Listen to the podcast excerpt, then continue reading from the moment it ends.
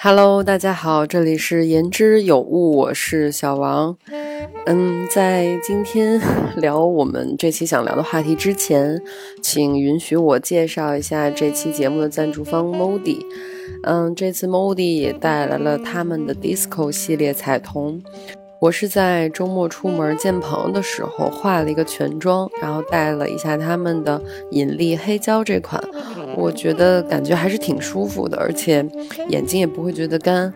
嗯，最重要的就是我发现搭配我的全妆它挺加分的。然后他们的这个 Disco 系列，我觉得很妙的是，灵感来自于太空和复古 Disco 里边都有的一个线索，就是闪亮。戴上之后，眼睛会看起来特别的明亮，然后特别的灵动。我觉得，尤其是在年终，就这种聚会啊，跟朋友见面多起来了，可以选择他们的 Disco 系列里边你喜欢的颜色，来给你的妆发、给你的 OOTD 加分。那他们首创的金粉工艺细节做的也很不错，戴上看着不会很假，它不是那种。就是很生硬的那种颜色，是那种很自然，然后又很水汪汪的感觉。同时，我很喜欢的关键词就是 glow moment。那这个词也让我有了这期节目的灵感，就是朋友。嗯，我想每个人选择和谁成为朋友的契机以及标准都不一样，也是 glow 这个词让我想到。我们每个人身上都有自己的闪光点，而选择什么样的朋友，就意味着你找到自己闪光点的同时，选择接近怎样的光。所以今天我想来聊聊，我们应该和什么样的人成为朋友。这里我列了一个值得成为朋友的 Top 五的榜单，希望可以给你提供一些思路吧。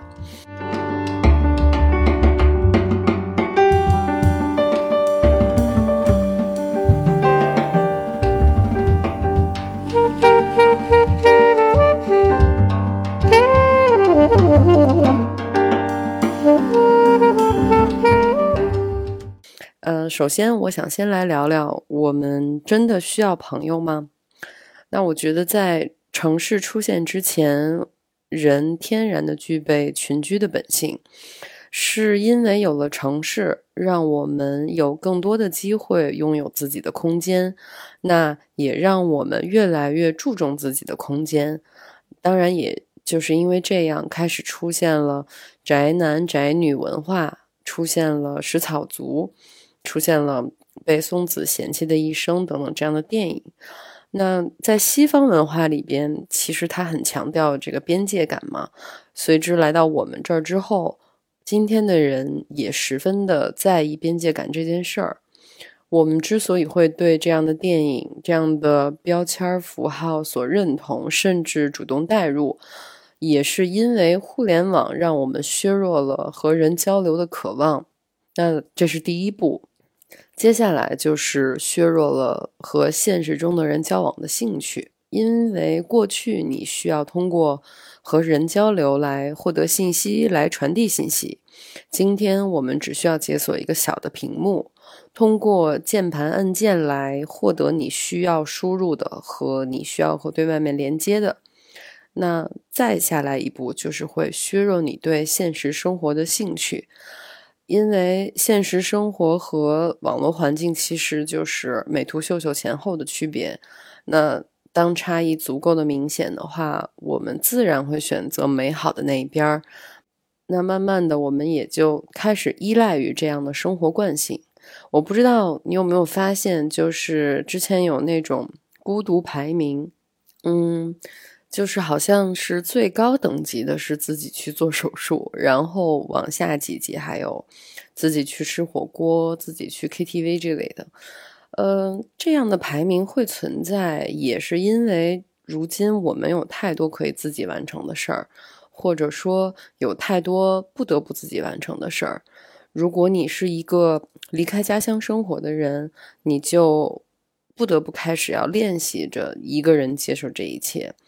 那从练习到后边，你就会开始熟练的面对这一切，也是因为越来越多的人面对这样的不得已的情况，所以这样的排名会让人很容易代入。那我乐观的想，好的地方在于，当我看到这些排名中的内容，我会觉得，哦，那这个人看起来很会照顾自己，因为这里边都是很具体的生活。呃，而到了最高级别的那个阶段的人，我会认为这个人也许是被动的，但他也许是主动的，在让自己变得更强大。所以我觉得说到底，这也许是一件好事儿。嗯，事实上，我也经历过一个人在一个城市里边从陌生到熟悉的过程。到现在，我搬来上海，甚至要再经历一次。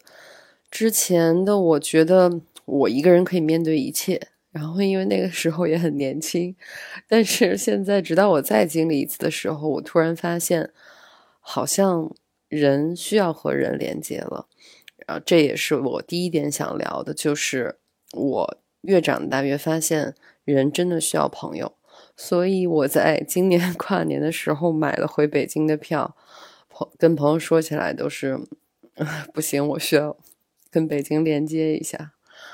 那你看，这个就是我现在和之前很大的一个变化，因为之前我是很享受一个人的，嗯，但现在我会开始承认，我需要和人产生连接。如果你问我，人真的需要朋友吗？那我现在会很肯定的告诉你，就是是的，人真的需要朋友。那么也来到第二个我想聊的，就是什么样的人可以被称为朋友？呃。那我知道每个人都有自己一套交友的标准，也许可能是要有一样的兴趣爱好，也许是能在你需要他的时候可以随时出现。那说一个我小时候的经历吧，就是小的时候很讨厌我自己，所以那个时候如果有或者说那个时候有同学愿意跟我做朋友，我就很珍惜。然后那个时候我有几个跟我走的比较近的女同学的朋友。呃，我记得当时有一个女孩儿，嗯，我拿北京举例吧，就是我住朝阳，然后那个女孩住海淀，然后我就总找她去玩儿，然后我就老是一个人坐公交车从北京去海淀找她玩儿，然后突然有一天，不知道是什么原因，嗯，那个女孩和我说不能做朋友了，我当时特失落，然后我还记得。我印象特别深，就是我哭着跟他说：“你能不能继续跟我做朋友？你对我很重要这类的。”然后当时我那时候在用诺基亚，我给他的名字备注叫“生命之灯”，就是你看年轻的时候就是爱用这种大词儿。反正总之，那个女孩她就单方面的说不跟我做朋友了，而我会哭也是觉得。这个人是我的朋友啊，他很重要啊，就我就觉得这个事儿是一个特大的事儿。但是现在长大了，回头看，你知道那个就是小朋友的时候一种用力过猛的可爱的表现吧？嗯，这里分享一个题外话，就是很奇妙啊，在前几年的时候，我收到了好友验证，就是微信的好友验证，他居然找到了我的微信，然后。但我没有通过，就是他反复加了几次，我都没有通过，因为我觉得，就是这个人已经停留在了我初中时期，我的现在的生活好像跟他没有必要产生什么连接了。嗯，那说回来，就是长大之后到今天，我觉得朋友依旧很重要，但是我会开始给朋友分三六九等了，就像。我们在一个饭局上面，尤其是那种有长辈在的饭局上面，我们最常听到的就是一提起来说：“哎，我跟那谁谁谁谁是朋友。”那这个对方一定是一个有头有脸的人，他一定是在他们那一小撮人里面能发光的那个人。我觉得就像 Modi 这次的 Disco 系列一样，出场即 C 位的那种人。嗯，但这里说的分三六九等的意思，不是给人分高低，而是你的朋友圈子。我觉得应该像涟漪一样，从大圈儿一层一层递减到小圈儿。那那个小圈里的人可能只是个位数，但是这几个人一定是和我们最亲密的。那分三六九等分圈层的意思就是，我们要把时间留给有必要的人。那个最大圈层的人，也许是一面之交，他就能被称为朋友，但他也许不值得你花时间和精力过多的给他。就像只能一起吃饭喝酒的朋友，我更愿意花时间给能坐下来陪我聊聊天我们都不看手机的那种。嗯，开头不是说适应孤独有能力的排名吗？那我也试着总结了一个 Top 五的榜单，这里边有我认为的值得加入我们最小那个圈层的几个因素。Top 五，选能看见你的朋友。我觉得人跟人交往，不管是什么关系，甚至是路人，嗯，最重要的就是尊重吧。而被尊重很重要的一点就是能看见你。包括看见你的习惯，看见你的喜好，看见你的优点和优势。呃，一个比较细节的例子就是，呃，你和你的朋友约好了去吃饭，但可能临时有其他人也要加入进来。那这个时候，如果对方问你说，呃，比如我们约好了七点吃饭，但是谁谁突然也想说一起，你介意吗？你要是介意的话，我就下次单约他；你要是不介意，我们就一起。就是类似这样细小的行为，在我看来就是一种被看见，也是一种被尊重。就是作为你的朋友，他因为尊重你的感受，才会看见你，而不会把一个结论直接的塞给你。就像刚才分享的初中那个时候那段被单方面说不做朋友的经历，现在的我会觉得，当时我们处在了一个并不平等或者说没有被看见的状态下，我被单方面的通知了这段友谊的终止。嗯，我不知道你们有没有过这种经历。嗯，这种行为一方面是通知方没有把被通知方放在一个平等的状态下面。也意味着被通知方不必知道我是如何做的选择，对方只需要知道这件事的结论就好了。嗯，我还听到和看到过一些人对身边的朋友都是那种否定呀或者打压的状态在相处。就比如说两个女生一起出门，如果对方打扮的很漂亮很好看，就会被阴阳说。哎呦，你跟我出来打扮的这么用力过猛，你是要干嘛？要不就是，嗯，你化这妆好难看啊，这种妆不适合你什么的。嗯，我觉得这种本质上其实都是有毒的朋友。那关于有毒的朋友这个话题，我想以后再慢慢展开我更多的观察和我的思考。当然，如果你正在经历这样的，人际关系，那么很可能你也和我小的时候那段经历一样，就是正处在一个没有被看见的状态，因为对方看不到你身上的光，或者说对方担心你身上的光盖过他，而真正能看见你的朋友，会比你更善于发现你的优点和闪光点，甚至帮助你发现你更好的一面。相信我，就这件事情，如果你选择一个能看到你的朋友，你真的会在他的帮助或者说指引下面，让自己变得更自信。嗯，Top 四，选心脏大一点的朋友。这个心脏大，就像宰相肚里能撑船一样。就是一个心胸开阔的朋友，真的能让我们在生活出现问题的时候得到缓冲。我举个例子，就是我在今年 gap 的那段期间，虽然跟你们分享了很多我有多充实，做了很多事儿，我甚至还分享了方法论，嗯，但其实我也有大量的时间在焦虑当中。我相信经历过 gap 或者。待业过的朋友一定知道那种感觉，而我之所以能让这些焦虑有所缓冲和消解，其实都是托我那些心脏大的朋友的福。我记得 gap 到第三个月的时候，我焦虑到失眠，就睡眠已经完全失控了，我只能睡三四个小时，但我很困，可是我就是睡不着。然后这种焦虑甚至延续到有了生理反应，就是我的右眼皮一直会跳，然后连带着半边脸的神经感觉就是会有那种微微麻麻的感觉。我一开始是以为。我那段时间喝酒喝得很密集，但是我后来发现，好像只要 这段时间我有面试，我的眼皮就不跳了。嗯，那在这个状态里边，我和心脏大的朋友聊天，他们就会给我很多正向的输入，也会听我倾诉我的焦虑。嗯，比如说他们会说：“你看。”你有这么多自己的时间，可以把你之前想干的、没干的事儿都做了。你让那些天天加班的人多羡慕你啊！然后他们还会说，呃，这个其实是一个好事儿，它就像电脑用久了会死机一样，它是一个很好的重启的时候。一直在往前跑的时候，人也总要停下来调整一下呼吸嘛。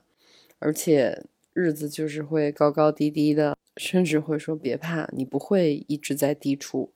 就我在和他们聊天的时候收获的这种很珍贵的、很友善的能量，它能让我自己扶不住自己的时候，还能借着他们扶一扶。所以选择一个心脏大的朋友，我觉得对于女性来说属于乳腺友好，因为不能生闷气，然后也不能。太生气、太焦虑，因为乳腺会出问题的。同时，这种心脏大的朋友往往都比较乐观和正能量，他们还能帮我们宽宽心，帮我们不会陷入到眼前的局限的问题里边。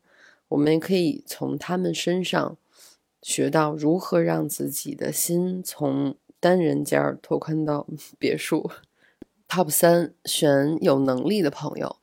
嗯，这是我现在比较功利或者说比较务实的想法。有能力意味着这个人在某个领域有长处或者是强项，这个强项可以不必是超强的长板。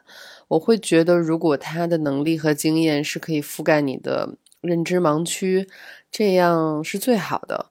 比如说，你的一个朋友是一位室内设计师，当你遇到。装修这类的问题的时候，你就可以请教你的这个朋友，或者找他来帮忙。反过来说，你的工作是其他的领域，那么当这位设计师遇到涉及你这个领域的问题，就可以返回头找你。呃，我现在觉得人和人之间存在着一种互惠互利的连接是最好的。嗯，那维系这段关系的方式，哪怕不是实际解决生活问题的这种能力，它是认知上的能力，我觉得也可以。就像说，比如他看书的数量和范围会远远在。我之上，我也因为认识了这样的朋友而得到了正向的激励。那我会很喜欢下次和他聊天的时候，我也可以有什么积累和储备可以跟他分享。我觉得算是一种良性的内卷吧。所以，如果像这类朋友，那每次见面我都会有一个必聊的话题，就是。你最近看了什么书啊？你看了什么电影啊？然后你有没有什么想分享的？嗯，在我看来，这就是一种自我盲区的拓宽吧。也是因为，比如说这样的朋友，他是一位佛教徒，我才通过和他聊天，有机会了解到更多关于佛教的知识。嗯，这种认知上的，或者说这种知识覆盖面上的强于你。我觉得也是一种能力强，我也通过我的分享给他输入了一些我觉得好的东西，就是彼此会进入一个流动的状态，然后不断的分享更多好的东西给对方，不断的去拓宽我们自己的认知盲区。那我觉得粗暴的来说，呃，朋友要能用得上，要互相有所用，但这个不是算计式的用，呃，而是互相有输入的用。嗯，比起和一个只能聊八卦、吐槽生活琐碎的人聊天儿，我现在会更愿意花时间给这种有能力的朋友，可以互相滋养、互相敦促成长。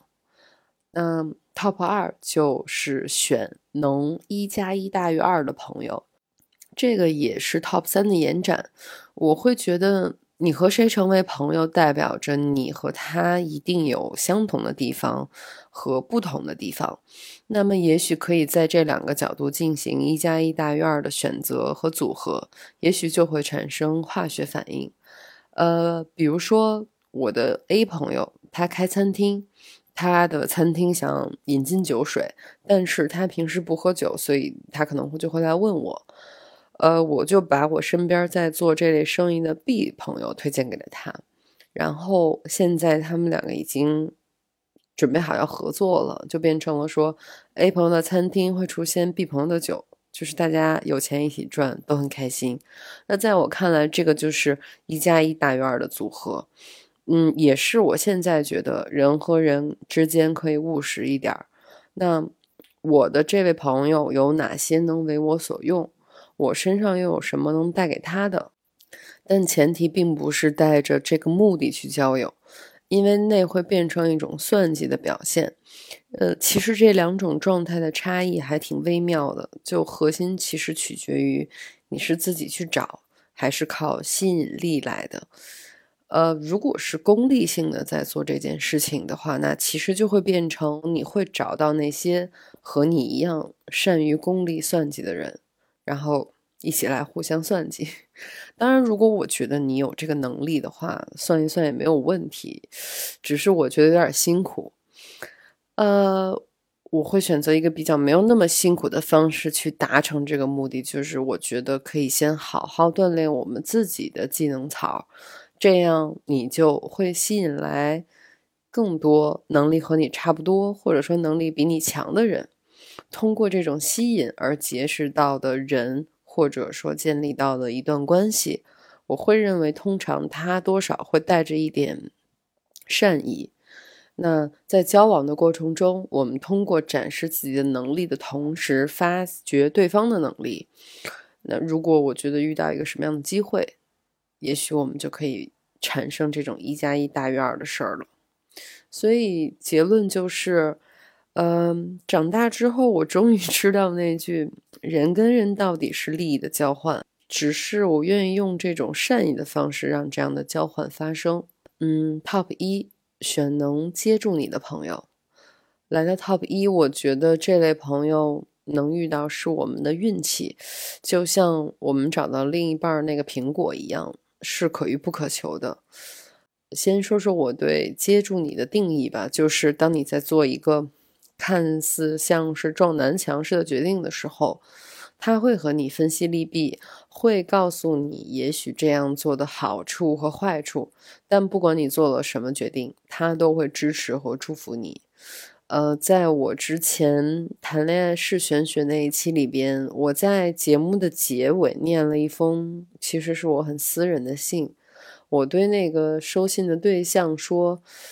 嗯，很多时候我的舍不得和放不下都是我自愿的，而真的在之前很多年，我一直揣着这种放不下，和我很亲密的朋友，他们全都看在眼里。那那期节目我说六年之后我才真的放下了，而终于做到这件事儿，就是因为我有这样可以接住我的朋友，嗯。之前我的反反复复，我的自我 折磨，其实他们全都看在眼里，但是他们没有劝我停住，因为他知道，就是说了也没用，所以一直到今年吧，然后我又跟朋友聊到那个人，他就突然跟我说：“那你不如放过自己吧，因为你现在就是在背着一个包袱啊。”你一直在背着包袱走，你怎么能让新的人进来呢？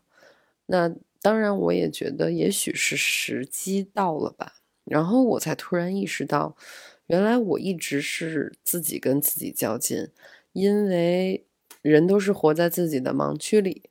然后我把我所有 跟这段关系有关留着的东西，包括照片什么的，就全都删掉扔掉了。然后把所有的这些动作做完，我真的第一次感受到了那种前所未有的轻松。我想，这个就是拥有一位能接住你的朋友的好处，就是他替你挪开了挡住你发光的东西。因为事实上，我把所有的这些动作清理完了之后，我觉得人很清爽。我甚至真的能找到，又找回了自己那种之前的自信和自洽的状态。那也像 Moody 所倡导的“自在发光”一样，一位真正能接得住你的朋友，是会帮你找到更好的自己。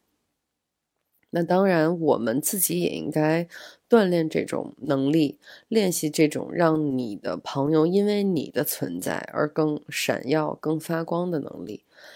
比如说，对方情绪崩溃的时候，你可以培养倾听他的能力；比如对方觉得没自信的时候，你可以培养经常夸奖对方的习惯；比如在他遇到麻烦的时候，你可以试着不评判的陪在他身边，和他一起经历。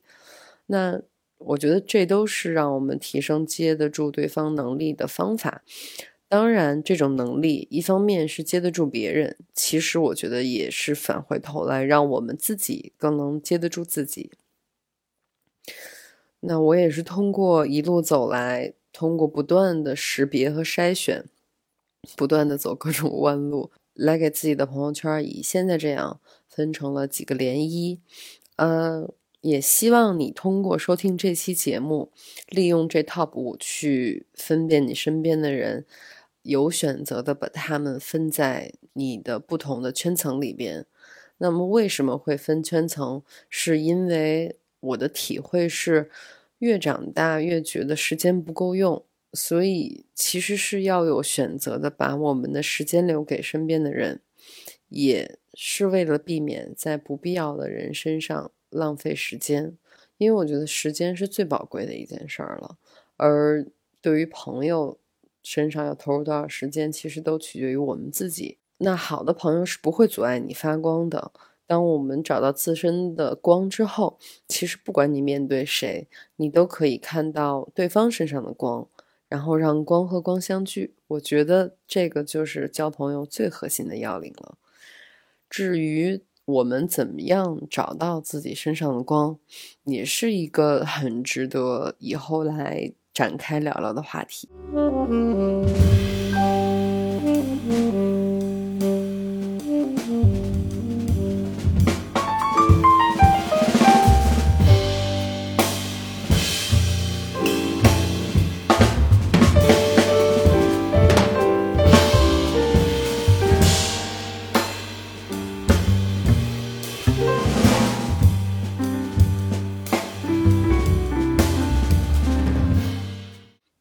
好了，接下来就是好物分享的环节。首先想跟你分享一部纪录片，它叫《浮生一日》。因为更新这期的时间已经马上要到今年的倒计时结尾了，而这部纪录片很应景，它预设了一个日期来记录这一天里边世界各地的人在发生的事情。它很奇妙，有点像那种全球。的人一起拍了一个 vlog，一起拍了一个自己的 vlog，然后拼接起来拼成了一部纪录片，很有意思，然后也意外的很感动，而且他是在二零二一年拍的，那个时候正值口罩时期，我觉得看起来心情也很，嗯，不太一样，很适合在这种年终回顾的时候去看看。嗯，那接下来要分享的是这次 Modi 带给大家的福利。呃，在活动期间，也就是十二月三十一号到二零二四年的二月二号，全店实付满一百五十九元，在订单里面备注，或者是向客服发送暗号 “mo 中有人”，会赠送一盒 Modi 蒸汽眼罩十片装，然后它的香味会随机赠送。每单呢仅限一次加赠，如果是多笔符合条件的订单会重复赠送。呃，这里提一个小的细节，就是你那个暗号要一定要小写，就是 M O O 小写的 M O O 中间的那个中有人，摸中有人，然后要不然的话，你可能如果写错了，可能不会触发赠送产品。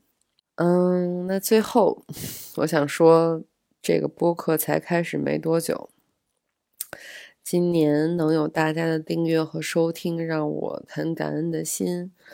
嗯，我现在是收工没多久，然后回到家开始录这期节目，现在已经快十二点了吧？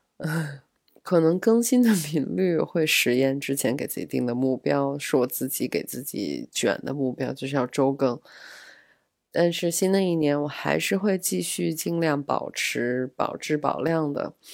把这档播客做下去，分享言之有物的内容给你。那二零二三年马上就要结束了，也希望你今年的结尾过得是开心的。祝你新年快乐！当然，你也可能是在二零二四年的某一天点开的这期播客。那我觉得你不如把这期播客当成一个。二零二三年的漂流瓶，来听听这个旧年里边关于我的这一个短暂的分享。好了，那如果你在睡觉，就祝你有一个好的睡眠；如果你醒着，就祝你有美好的一天。二零二三年的最后一期就是这样喽，让我们新年再见，拜拜。